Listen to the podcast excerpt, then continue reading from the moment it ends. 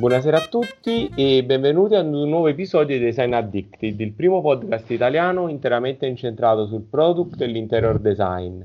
Oggi lo so che sono 3-4 settimane che facciamo tutte puntate particolari, ma anche oggi abbiamo una puntata un po' diversa dalle altre eh, perché eh, introduciamo una, una giovane designer che sta partecipando al nostro podcast con dei post che state vedendo nelle ultime settimane di approfondimento su eh, oggetti storici del design italiano, in particolar modo con lei diciamo, io cerco di coordinarmi per avere eh, una forma di post relativi pure ai podcast che vado a sviluppare e quindi diciamo insieme decidiamo poi gli argomenti e gli oggetti da trattare coerentemente ai vari episodi che state seguendo in queste settimane.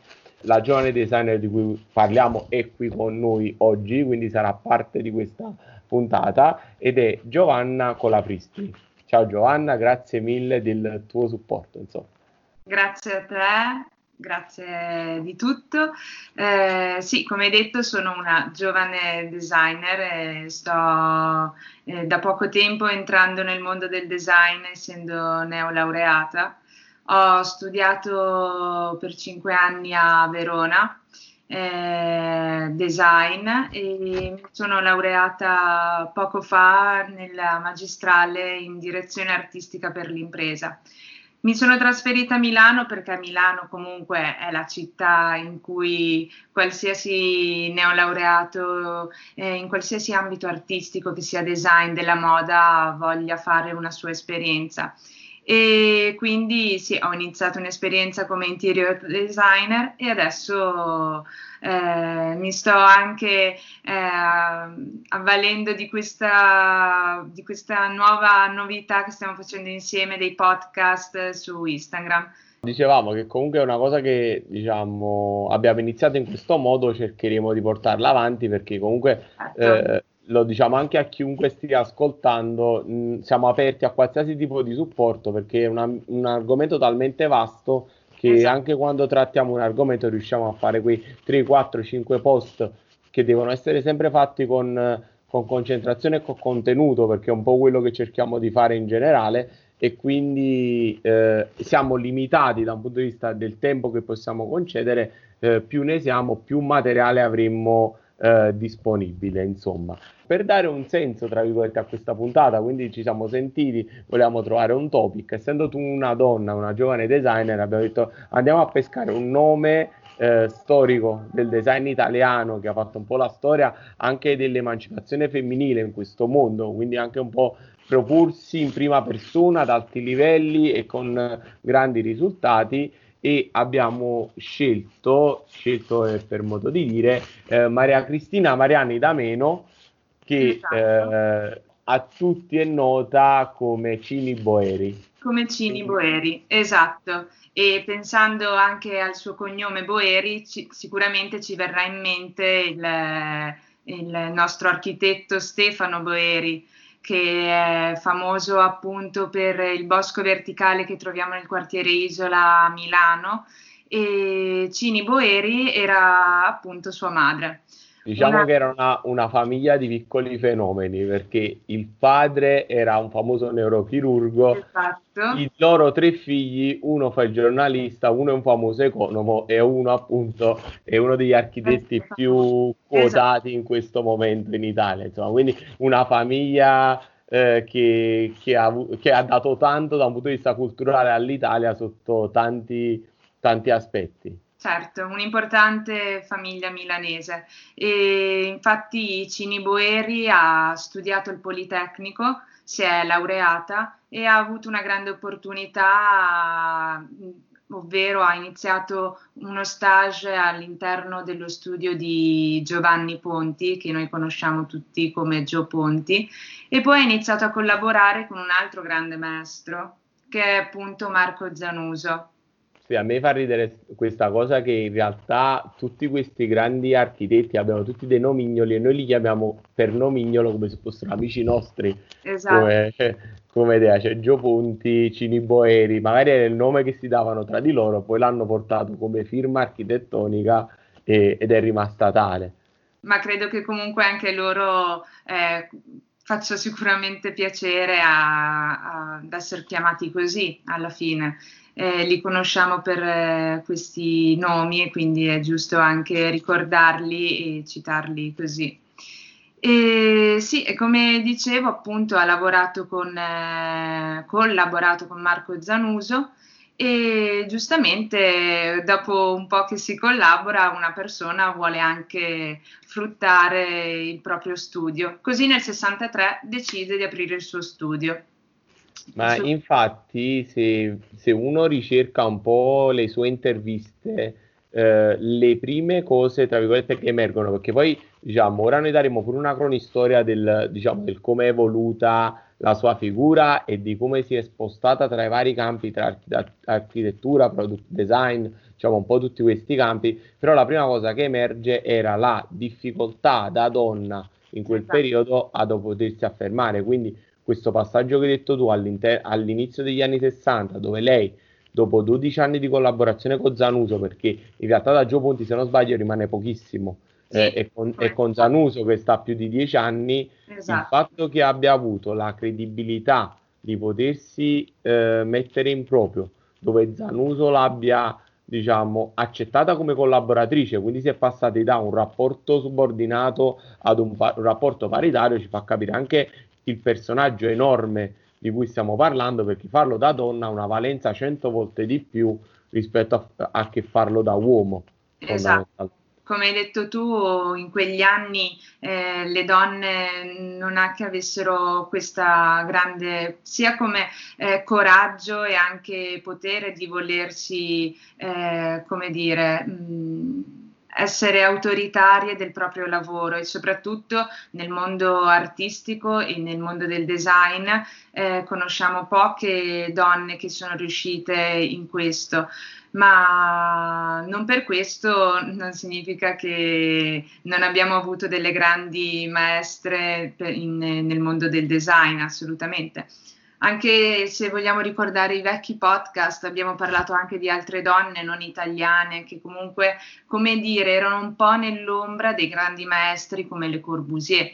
Però è giusto anche eh, citarle e ricordarsi che le donne comunque sono state in grado, eh, pur non, avendo, non essendo in maggioranza, eh, c'è chi è stato in grado di acquisire grande potere e quindi anche una buona eh, rivalenza a livello proprio storico.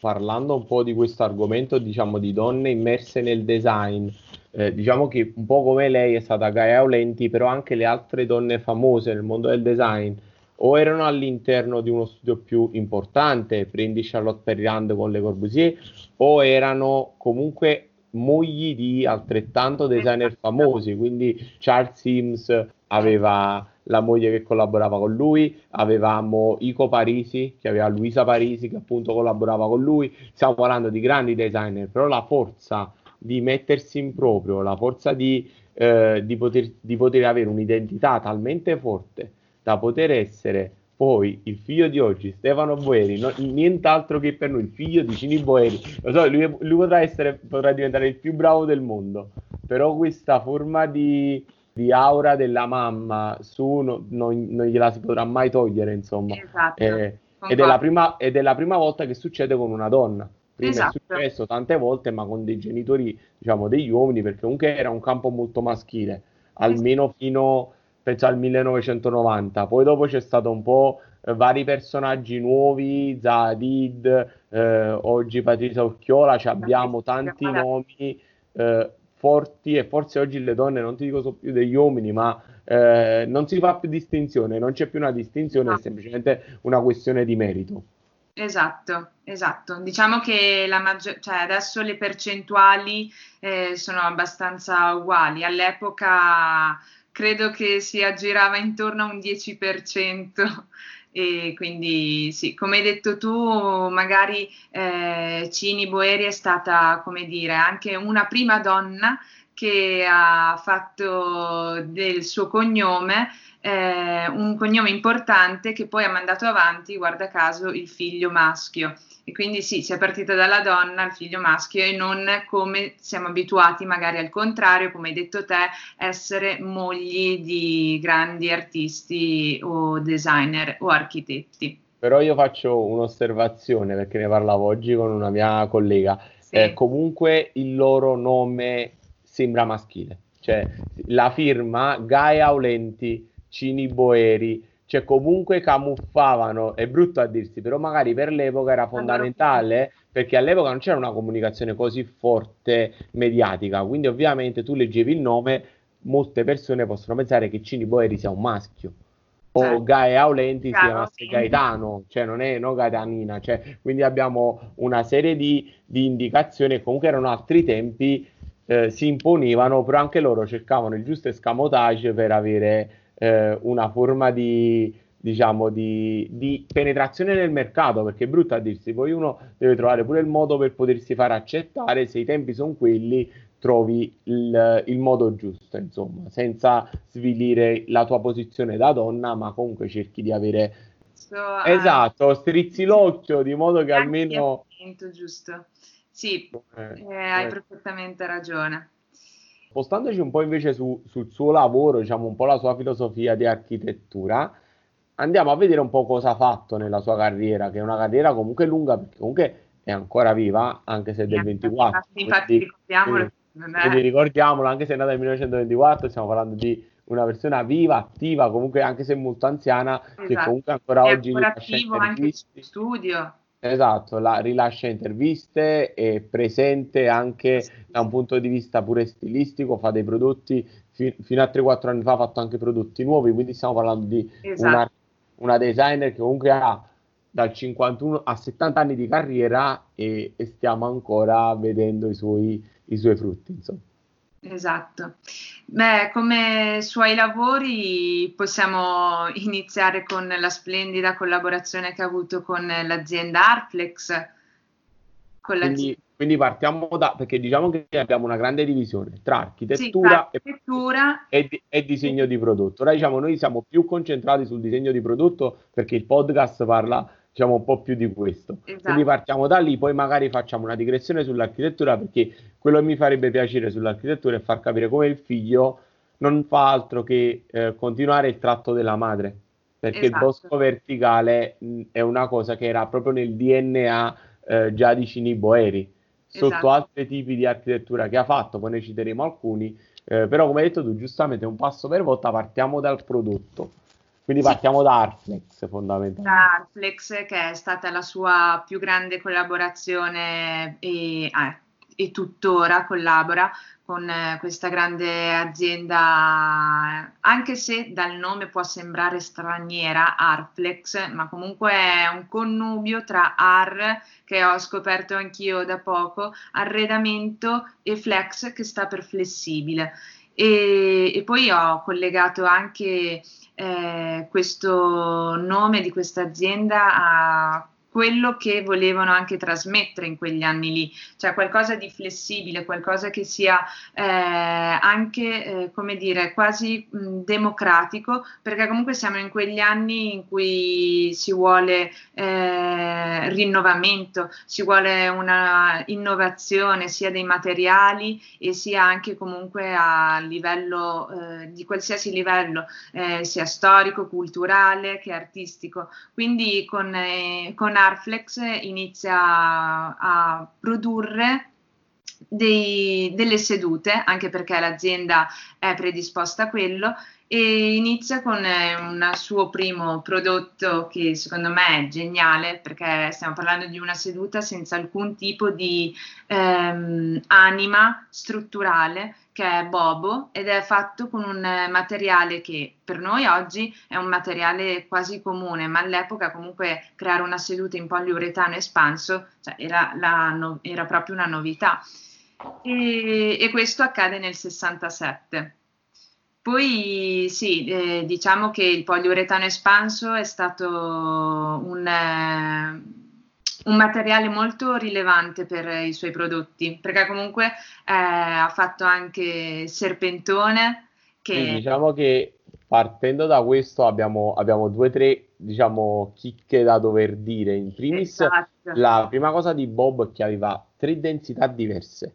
Esatto. Quindi abbiamo una seduta che ha varie posizioni, addirittura ancora oggi su Arflex c'è un disegno delle varie posizioni che uno può, eh, diciamo, può prendere su questa, esatto. su questa seduta, addirittura a seconda dell'età. Cioè ti propone, sei giovane, ti sdrai, sei adulto, ti siedi in versione un po' più eh, strutturata. Quindi, eh, come detto tu, co- cominci a collaborare con Arflex. In realtà Arflex, eh, diciamo, ci lavora perché dalla fondazione Arflex era legata a doppio filo con Marco Zanuso. Marco Zanuso. Quindi, quindi, lei collaborando con Zanuso entra in azienda dal 51, ricordiamo che il, la, ancora oggi il, il, prodotto più importante di Arflex è probabilmente la poltrona Lady, Lady. di Zanuso del 51, de, quasi uno dei primi anni di collaborazione. Quindi eh, è un'azienda dove ovviamente se Zanuso aveva una discepola, chiamiamola così, è chiaro che gli si dava, non dico carta bianca, ma era, erano sulla stessa lunghezza d'onda. Le poltroncine LED di Zaduso ancora oggi sono probabilmente quelle che vengono ancora rifoderate di più. Cioè se vai in, una, in un negozio modernariato oggi ne trovi sempre una, magari rifoderata con nuovi tessuti, ma è un pezzo storico.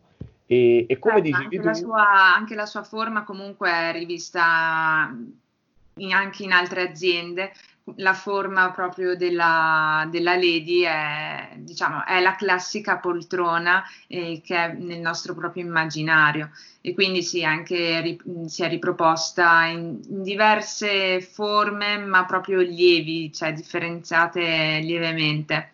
Sì, sì, diciamo che poi quando un prodotto diventa così un best seller è esatto. facile che gli altri lo reinterpretino e soprattutto se lo reinterpretano. Diciamo. È un classico, cioè se un, uno reinterpreta qualcosa dopo 40-50 anni, essendo anche sincero nel dire questa è una reinterpretazione di va ancora bene, cioè non stai copiando fondamentalmente perché tu dichiari il tuo amore per un'icona, quindi esatto. fai una, come, come è capitato per esempio tantissimo con le librerie infinito di Franco Albini, quelle sono altre librerie che hanno avuto degli esperimenti successivi, è ovvio che il riferimento è quello. Poi dopo uno, chi lo fa invece di legno lo fa in metallo, chi eh, utilizza un attacco a soffitto differente, ma il concetto della libreria sospesa tra pavimento e soffitto è quello e lo si usa come archetipo di, di pro, disegno del prodotto.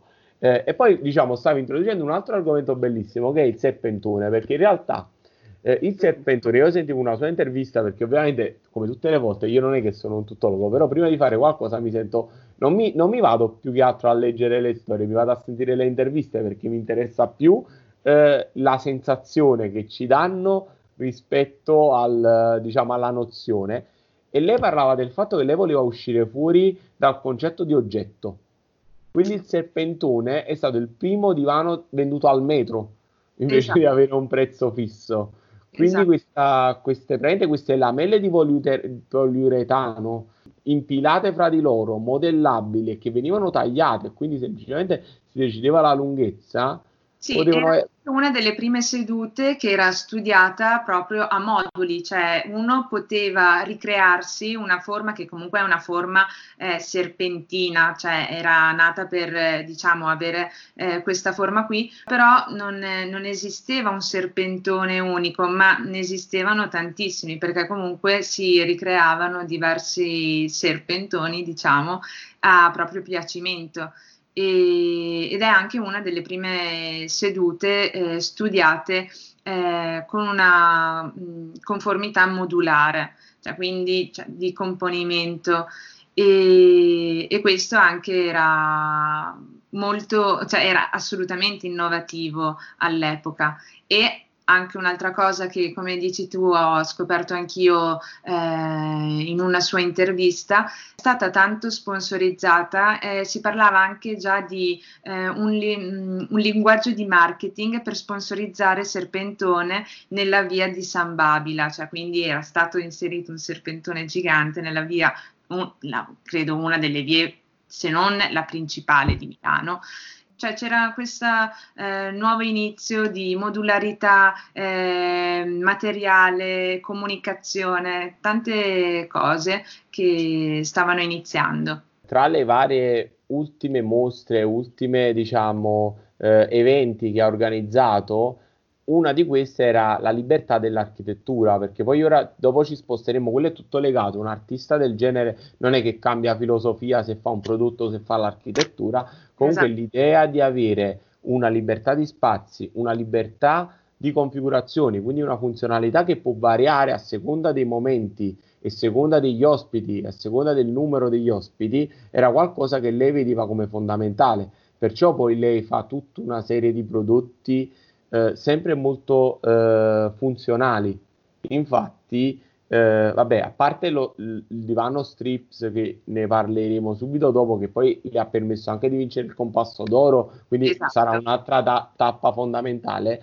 Lei quando va a creare eh, la Ghost di Fiam, che è uno dei poltrone in vetro in vetro praticamente come dice lei stesso non utilizzabile ma quasi un oggetto museale da tenere in casa lei ammette veramente in tutte le interviste in cui se ne parla che è andata contro qualsiasi sua eh, filosofia eh, strutturata, ma questo ci introduce anche a un altro argomento, che è un argomento importante, che eh, mi capita spesso di affrontare quando intervisto un designer ancora giovane, che se gli chiedi quali altri esperimenti vorrebbe fare in futuro, eh, ti dice che non lo sa, perché materialmente, secondo me, se a Ciniboeri gli chiedevi nel 65 faresti mai una poltrona dove nessuno si può sedere o che almeno non è comoda per sedersi, ti avrebbe detto è impossibile, la mia filosofia mi spinge da tutt'altra parte.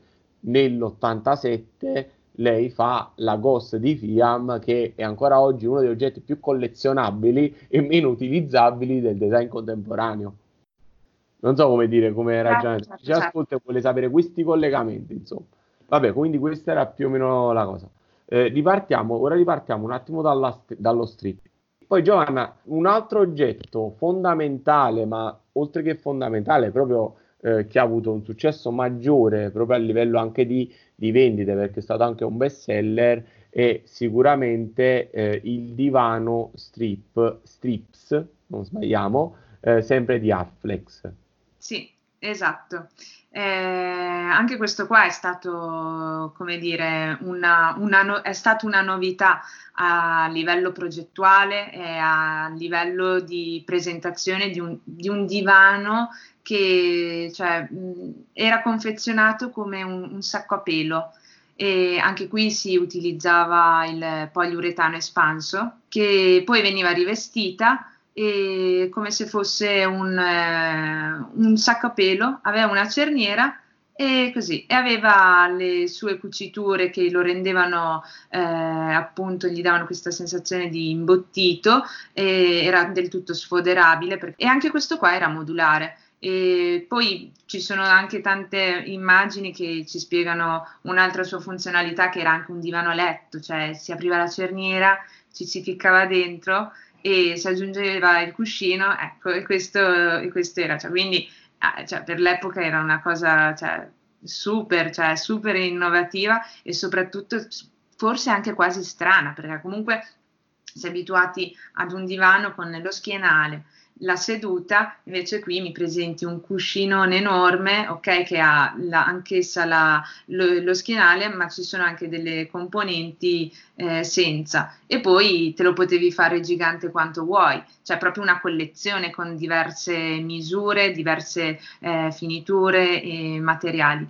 E come, eh, come hai anche detto prima, avevi anticipato, grande avvenimento è stato appunto per la vincita del, del più prestigioso premio eh, per il design, che appunto nel 79 ha vinto il Compasso d'Oro grazie a Strips. E una donna che in quegli anni vince un Compasso d'Oro, tanto di cappello, cioè di certo gli ha fatto tanto onore.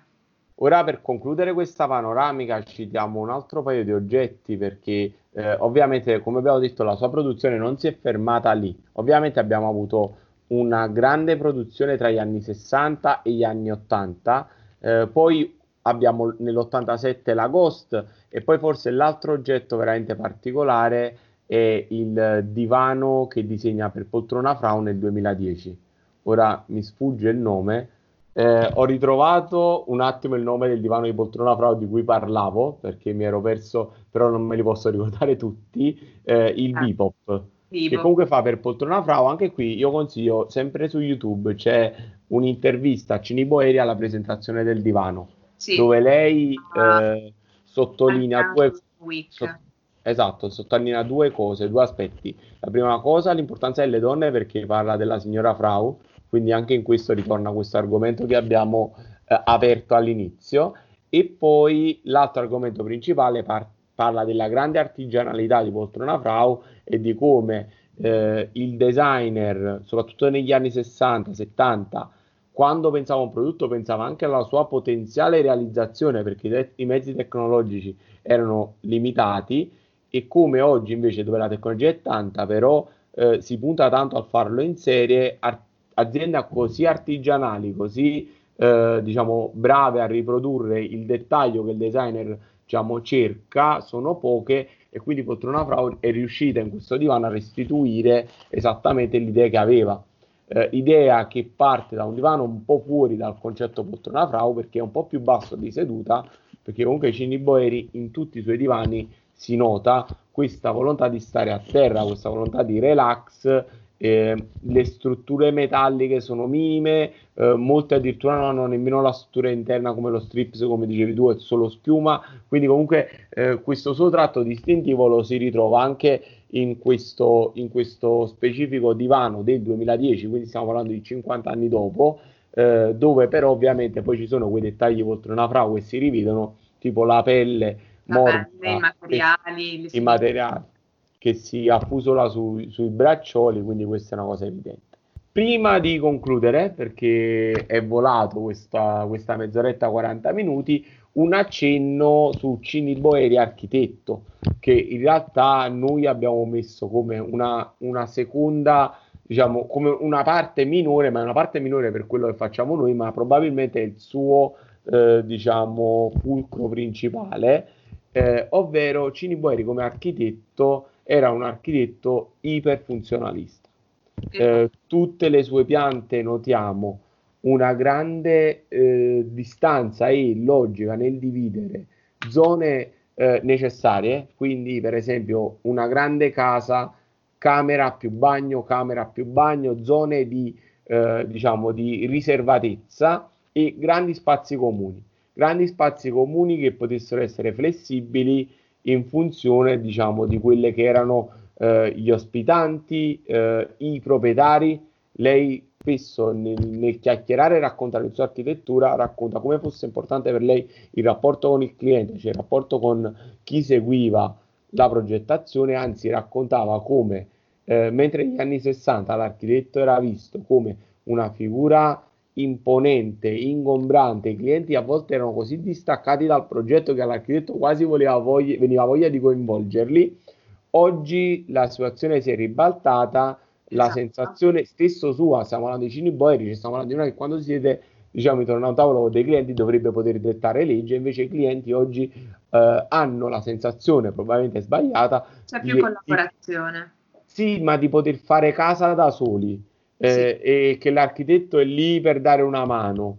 E in realtà non è così, lei spiega proprio questa capacità da psicologo, da di poter entrare piano piano nel progetto e alla fine di convincerla a fare quello che dice lei perché ovviamente la stanno esatto. pagando per questo e, e, diciamo questo... parla anche di questa psicologia eh, di architettura, cioè lei vuole, come hai detto tu, dare una funzione a qualsiasi spazio e questa funzione ad ogni spazio è studiata ma anche seguendo molto eh, la psicologia dell'uomo, cioè voleva far star bene i suoi clienti all'interno delle loro case, come è giusto che sia, appunto. Ha fatto anche dei, dei libri su questo argomento, ci sono diversi libri.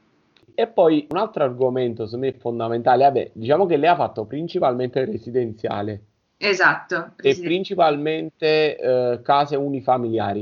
Esatto. Quindi nemmeno residenziale sotto forma di eh, elementi con più inquilini. Era molto un progetto molto spesso dedicato a una famiglia, ad un caso specifico.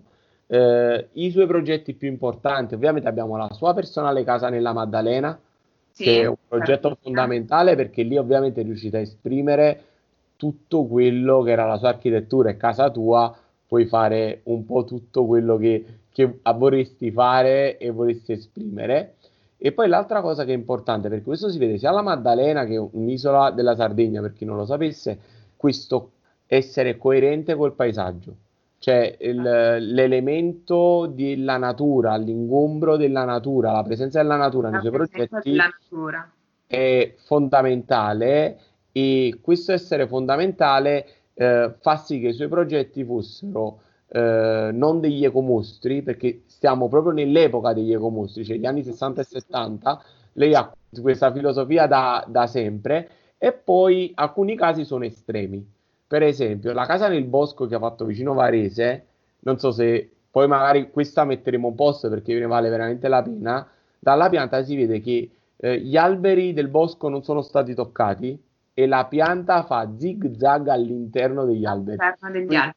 Quindi praticamente abbiamo una pianta molto molto irregolare dove se uno si chiede perché, perché lei non ha fatto togliere un unico albero, esatto. ma la pianta entra nel bosco, quindi la casa entra nel bosco e passa attraverso gli alberi. E anche con, eh, sì, anche con la villa la, alla Maddalena in Sardegna eh, ha voluto appunto evidenziare questo eh, contatto tra uomo e natura e ogni camera da letto si affacciava sul mare, cioè aveva un'apertura, aveva una porta finestra che si affacciava sul mare, cioè quindi anche questa cosa qui, e come dicevi tu appunto della casa varese nel, nel bosco, cioè era l'architettura che, che si adattava alla natura appunto anche suo figlio ha voluto con eh, il bosco verticale eh, sì costruire classi- i classici perché comunque sono eh, due a Milano eh, grattacieli grattacieli condomini abbastanza alti ma che cosa manca a Milano? Per chi ci vive eh, lo sa il, il verde sì ci sono i parchi ma comunque avere una casa dove è predominata dal suo eh, posto esterno da verde è quasi impossibile trovare. E lì ha voluto appunto aggiungere tantissimo verde come ben conosciamo e, e quindi è una cosa stupefacente. Cioè a Milano è, è davvero molto molto molto anche molto bello da vedere sia per la zona in cui si trova che per eh, l'innovazione architettonica io sul bosco verticale ho un'opinione leggermente diversa, perché, vabbè, è vero che noi ora stiamo registrando questa puntata, eh, oggi è 5 giugno, quindi in realtà è, il, è, la giornata mondiale dell'ambiente, quindi tutta la parte del green, dell'ecosostenibile, de, di anche le piante che vanno a ridurre lo smog cittadino, che poi Milano ha sempre avuto di questi problemi, è chiaramente qualcosa di diciamo, di condivisibile e di apprezzabile. Comunque un bel progetto, non si può dire che se vai sotto al bosco verticale non hai la sensazione di vedere qualcosa di bello rispetto anche, penso, alla City Life che hanno fatto il grattacielo Unicredit, che è un oggetto invece un po' più spurio, eh, un po' più, eh, come ti posso dire, convenzionale nel suo essere un grattacielo. Non ha nulla che, che colpisca più di tanto, insomma, eh, non, non, è la, le torri gemelle, insomma, è qualcosa di già visto. Eh, quello che però diciamo, non mi piace tanto è mm-hmm. che eh, è comunque un progetto fatto per dei ricchi, cioè comunque sono appartamenti molto costosi, eh, l'impianto di irrigazione è molto costoso, la manutenzione è molto costosa, quindi probabilmente eh, soste- questa sostenibilità non esiste perché il costo che si ha per mantenere quel tipo di edificio in termini di energia è molto maggiore di quello che avere quelle piante possa restituire. Quindi que- da questo punto di vista per me è un progetto più commerciale che ideologico. Sì. Perché comunque quegli appartamenti per quel motivo sono schizzati alle stelle come, come prezzo al metro quadro. Quindi sinceramente lo trovo un bell'oggetto, un oggetto a livello commerciale iper intelligente da un punto di vista ideologico, per me eh, non è il palazzo di Gaetano Pesce ad Osaka, del 95 che aveva veramente una filosofia di green 100 volte più marcata, insomma, come, come idea. Però, come tutte le cose, ha avuto successo e, e, e almeno è diventato simbolo di un'architettura green.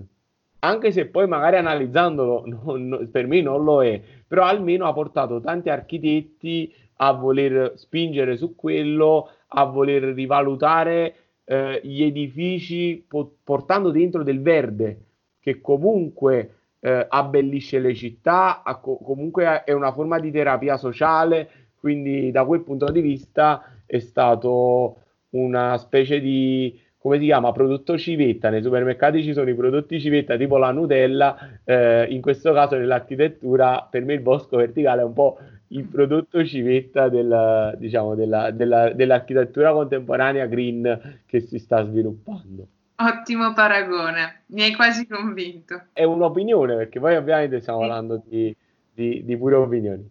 Giovanna, allora, grazie mille di, di questo tempo, eh, mi ha fatto piacere avere questa diciamo, conversazione su Ciniboeri, così almeno quando pubblicheremo i tuoi prossimi podcast, eh, con, pod, cioè, con questa puntata eh, ti conosceranno, avranno pure una fisionomia, insomma, tua.